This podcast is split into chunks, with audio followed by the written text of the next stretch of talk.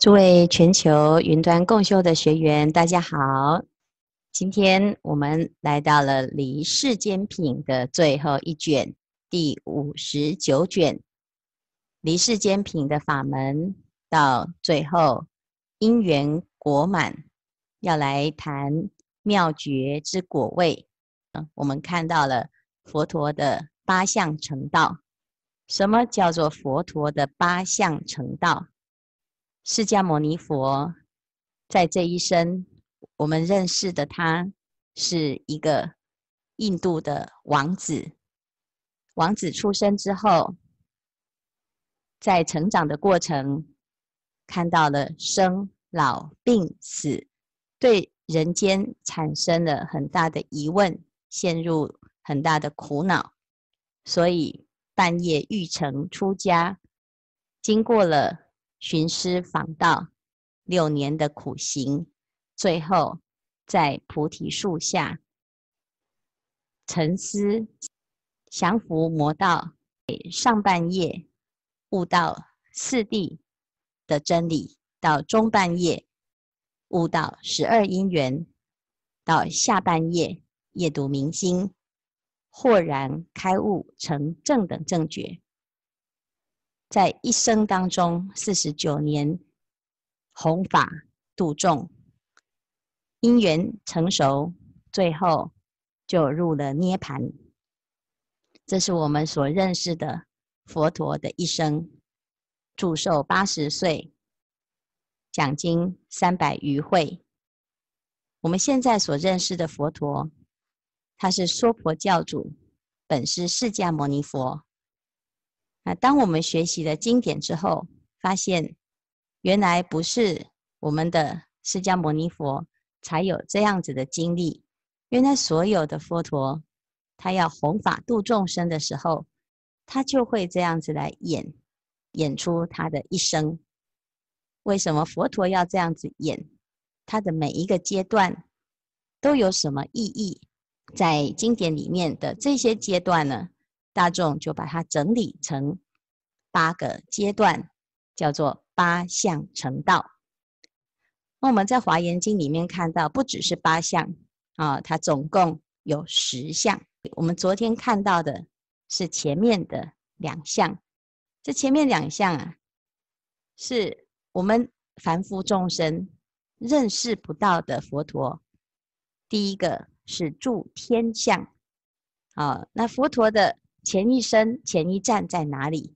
我们知道呢，一生补处的菩萨会住在兜率天，所以佛陀要成佛之前，他在当补补处菩萨的时候，在当等觉菩萨的时候，他应该也是在兜率天。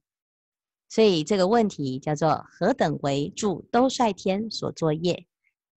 好，那接下来第二个问题叫做是末相。从兜率天宫末啊来生在人间，那为什么他会来人间？他是看到了什么，或者是观察到了什么？他怎么知道时间到了呢？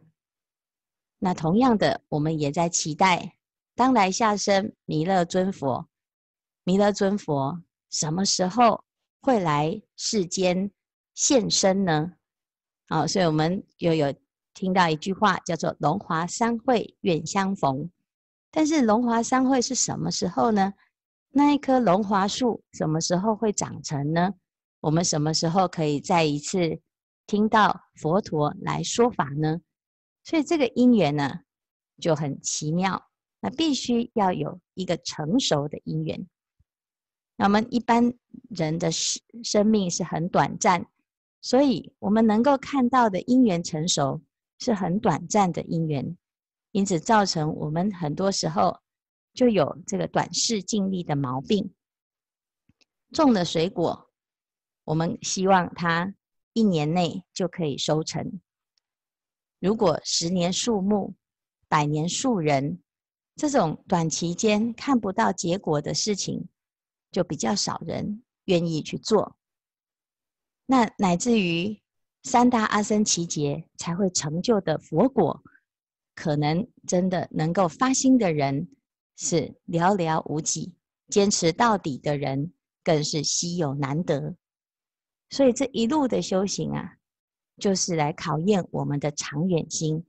我们能不能够知道，在累劫的修行当中，什么时候才是最佳的因缘？所以这第二个呢，叫做示末相。什么时候会从兜率天宫啊降生来到人间呢？只有佛陀呢，才能够知道因缘的微妙之处。到了这一卷，我们开始看到佛陀在这一生当中如何来转法轮，来行菩萨道，实现他的成道之路。第三叫做入胎。何故现处胎呢？佛陀在十月怀胎啊，被妈妈十月怀胎的时候，他在胎里在做什么呢？我们回想啊，自己在 baby 的时候，在妈妈的肚子里面呢、啊，都是迷迷糊糊、昏昏沉沉、大睡特睡，睡了十个月。佛陀在妈妈的肚子里面，他是什么样子呢？第四，他住胎。很多时候啊，这产妇会随着自己的孩子的状况啊，她会有一些情绪上的问题。所谓母子连心，妈妈的心情会影响到孩子，妈妈的饮食、生活作息、工作状况，乃至于各方各面都会影响到胎儿。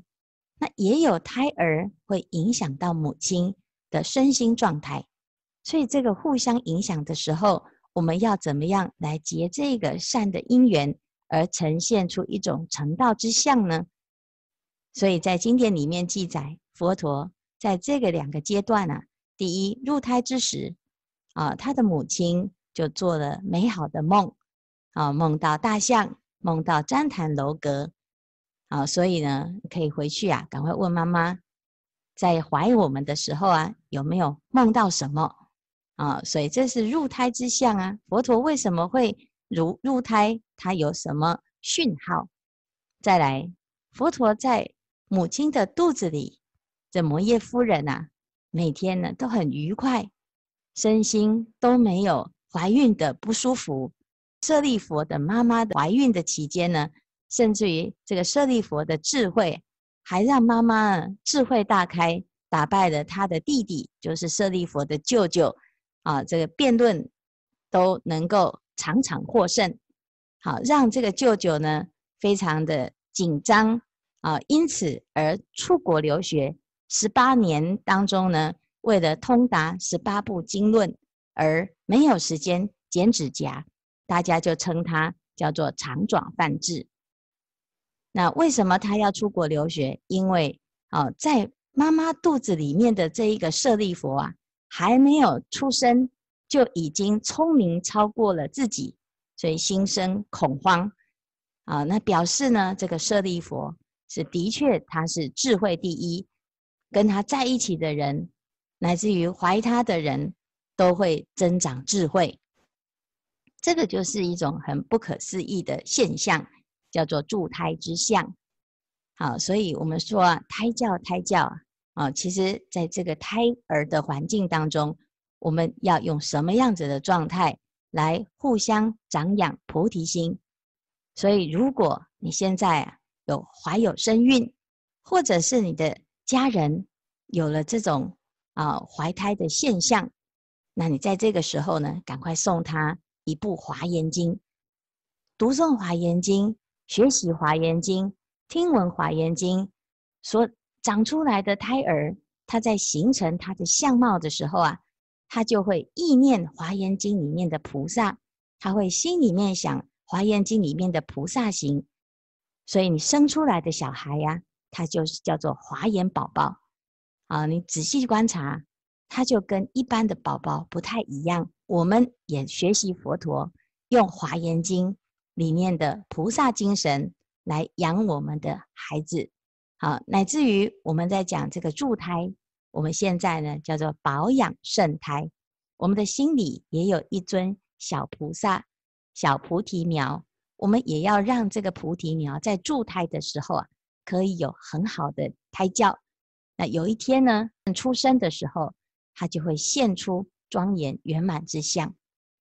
好，到了第五，叫做出生，这里有三个问题。第一个，何故现出生？何故现微笑？何故示行七步？所以佛陀呢，他出生的时候微笑了啊。那你有看过这个出生的小孩是微笑的吗？如果是微笑，你可能很担心，反而要把他用力的拍一拍，让他哭出来，才可以呢，叫做成功的生产，这个孩子是健康的。好，那这个地方呢，佛陀是微笑，啊，是非常诡异，怎么跟一般人不一样呢？啊，一般人是哭丧着脸来到世间，佛陀是微笑着来，为什么呢？啊，何故是行七步？佛陀向东、向西、向南、向北，各行七步，步步生莲，而且是走了七步之后，一手举指天，一手指地，好，讲了天上天下唯我独尊，人间皆苦，吾当安之，这样子的宣言。好，我来了，我为了芸芸的苍生而来了。哦，所以这是佛陀的出生之相。第六个，佛陀在家，在家为什么要现童子相呢？佛陀可以一下子就很成熟，可是他讲完了这个啊、天上天下的这个呃内容之后呢，啊他就回到原来的小朋友的样子。他为什么要像小朋友的样子呢？好，再来，佛陀在皇宫当中，他怎么样来度这些宫女？度他的家人，度他的母亲，度他的啊兄弟，所以在佛陀成佛之后呢，他的家人呐、也都跟着来出家了。啊，他的母亲摩耶夫人在《地藏经》里面有得度的因缘，他在忉利天听法。那他的夫人耶输陀罗跟他的孩子一起来出家。他的养母摩诃波舍波提也来出家，成为僧团当中的长老尼。他的弟弟乃至于大臣，啊，也来出家。所以佛陀的啊家人都来出家喽。最后，佛陀的父亲他也成为佛陀的护法。好，所以这个是佛陀在家的时候结的一个因缘，他跟家人的因缘。感情非常深，所以他一旦出家了之后，虽然虽然家人万般的不舍，最后呢，还是有了得度的因缘。所以何故现处内宫？啊、哦，那这是第六、第七出家相。何故现出家？以佛陀的根性，他可以在家修，他的父王会帮他盖一个整个印度最大的道场。他不用四处漂流，不用住在树下，不用到处奔波流浪。那他为什么不要就选择在家盖一个迦毗罗卫国最大的一座庙？他就在里面可以做住持呢？他为什么还要剃光头，把他的所有的衣服全部丢掉，把他的所有的珠宝都没有带出去？好，所以有的人问师父。我要出家，我要做什么？我说，第一个，你什么都不要带，你家里面的财产全部清光，你业障也不要带，福报也不要带，自然呢，你就会有天龙的护持。所以佛陀的当时的出家，他就是一无所有，他把所有的东西全部抛掉，乃至于王位也抛掉，所有的牵挂都抛掉，从零开始。为什么佛陀要示现如此呢？啊，所以这佛陀的每一个安排都是有因缘的。所以佛陀出家了之后呢，诶，他修了六年的苦行。为什么要修六年的苦行呢？啊，所以这里面呢，在经典里面都有解释啊。然后最后呢，佛陀如何成道？成道当中呢，有五个阶段：第一个往义道场，第二个坐道场。第三，坐道场时奇特之相；第四，示现降魔之相；第五，如何是成道之相呢？然后，所以这是五个问题。最后，佛陀成道了之后，要转法轮，云何为转法轮？那如何因为转法轮而让众生得到白净之法？所以佛陀的一生最重要的阶段啊，成道之后留下了三藏十二部经，有了这么多的教典，这么多的记录，让我们后世的人能够学习，能够亲近佛法。所以这是转法轮相，最后一个相叫做入涅槃。为什么佛陀这么好的一个人，这么重要的一个法王，他如果能够活到现在啊，以他的神力神通，他一定长命百岁，他可以不要走。为什么佛陀要示现涅槃呢？那我们知道，从降兜率啊，然后入胎，再来出生，乃至于看到了生老病死。的痛苦，最后发心出家，半夜欲成出家，修了六年的苦行，然后降伏魔道，在菩提树下成正等正觉，转法轮四十九年，广度无量无边的众生，最后因缘尽了，入涅槃，所以这是佛陀一生的成道。在这个佛陀的一生，他就像一个伟大的导演，也是一个厉害的演员，他来编导出这一出成道之戏。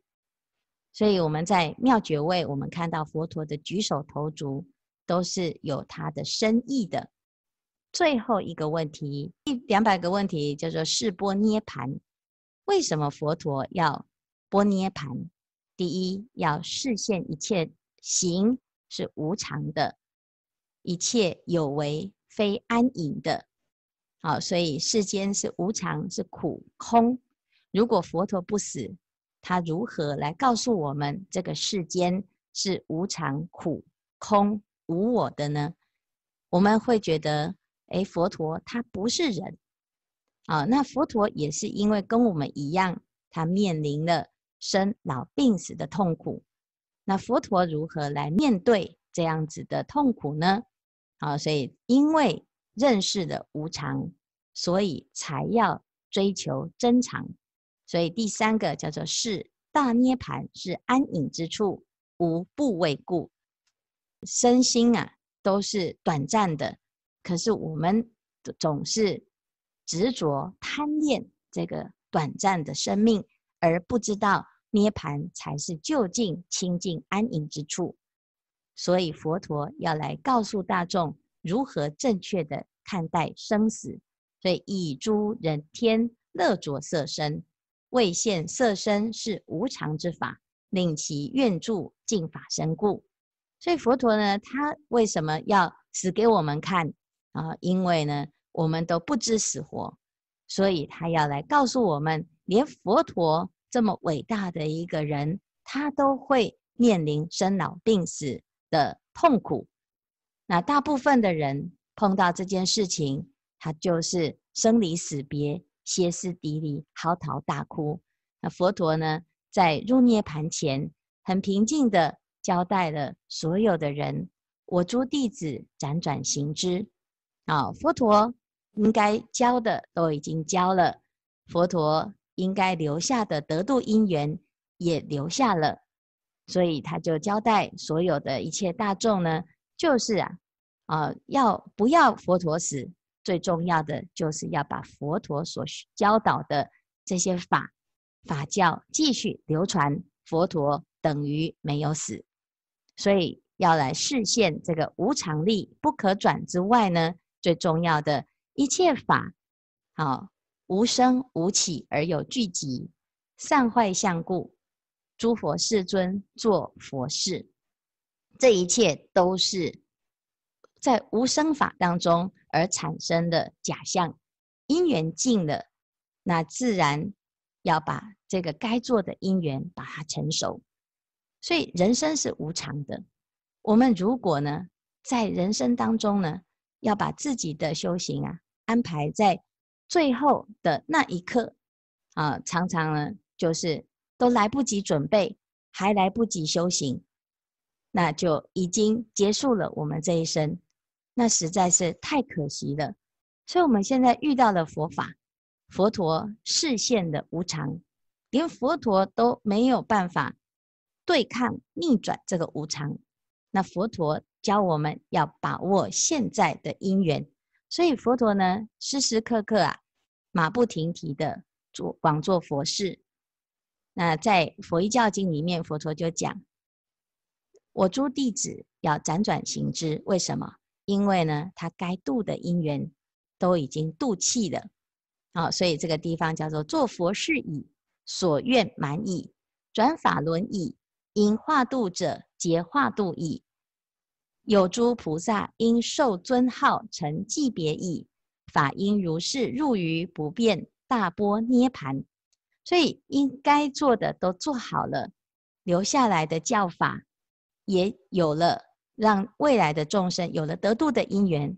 那时间到了，应该讲的都讲完了。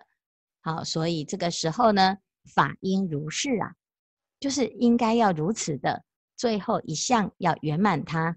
才是功德圆满，所以佛陀呢，他连波涅盘，他都是一种佛事，都是应该要演的一场戏。所以佛陀呢，啊、就告诉我们，凡事啊，我们如果照着佛陀的这个八相成道而行，我们就是依法而行。好，那佛陀留下来的教法啊、大家呢，如果很有兴趣。我们要发心，深入经藏，智慧如海。那因为有太多太多的内容啊，所以我们这一次结下安居的时候啊，啊，师父就讲了教官纲宗，大家可以啊有兴趣可以到啊网络上搜寻教官纲宗。那师父所讲解的教官纲宗呢，这部论，它就是要把佛陀一代的教法。做一个总整理，那佛陀讲的这些教，那度了哪一些人？用什么方法来度化？度化了之后呢？哎，它又产生了什么效果？所以这是佛陀这一生的记录。也希望大家呢，我们看到了佛法之后，看到了佛陀的示现之后，我们也要创造自己的八相成道，我们也要来写我们人生。我们要写成道的历史，不要写轮回的故事。好，所以这个地方呢，就是整个妙觉位在讲这个成道之相。我们的啊《华严经》里面呢，离世间品这两百个问题是浓缩整个《华严经》的修行历程，透过普惠菩萨的两百个问题，普贤菩萨。把整个修行的过程啊细数，而且非常精确的提供我们一条简便的康庄大道。所以最后呢，希望大众能够因缘果满，成道正果，而写下我们的成道之相。所以八相成道也是我们的八相，十相成道也是我们的十相。也希望大众呢，我们今天呢、啊、有了这个法门，这是非常的殊胜。所以最后啊，这结论里面就讲到，这个法门叫做菩萨广大清净行，所有的佛共同宣说，它的目的呢是要让一切的菩萨大愿大行皆得相续。得闻此法，闻以信解，解以修行。必得即成阿耨多罗三藐三菩提。为什么？因为如说修行，所以我们不是只是听一听就算了，而是听了之后还要如说修行。若诸菩萨不如说行，当知世人于佛菩提，则为永离。啊，所以我们要真正的离，离的是要离世间，而不是远离佛菩萨。也不是远离啊无上菩提，所以菩萨呢，要远离世间，而离佛陀越来越近。这个时候呢，菩萨应如说而修行。所以此菩此一切菩萨的功德啊，是不得了的，超诸世间，离二圣道，不与一切诸众生共，悉能照了一切法门，增长众生初世善根，离世间法门品。好，所以我们所有的菩萨摩诃萨呢，应尊重，应听受，应诵持，应思维，应愿乐，应修行。若能如是，当知是人即得阿耨多罗三藐三菩提。所以希望大众呢，我们要把这个两百问，好，这是我们下一期的每一天的内容。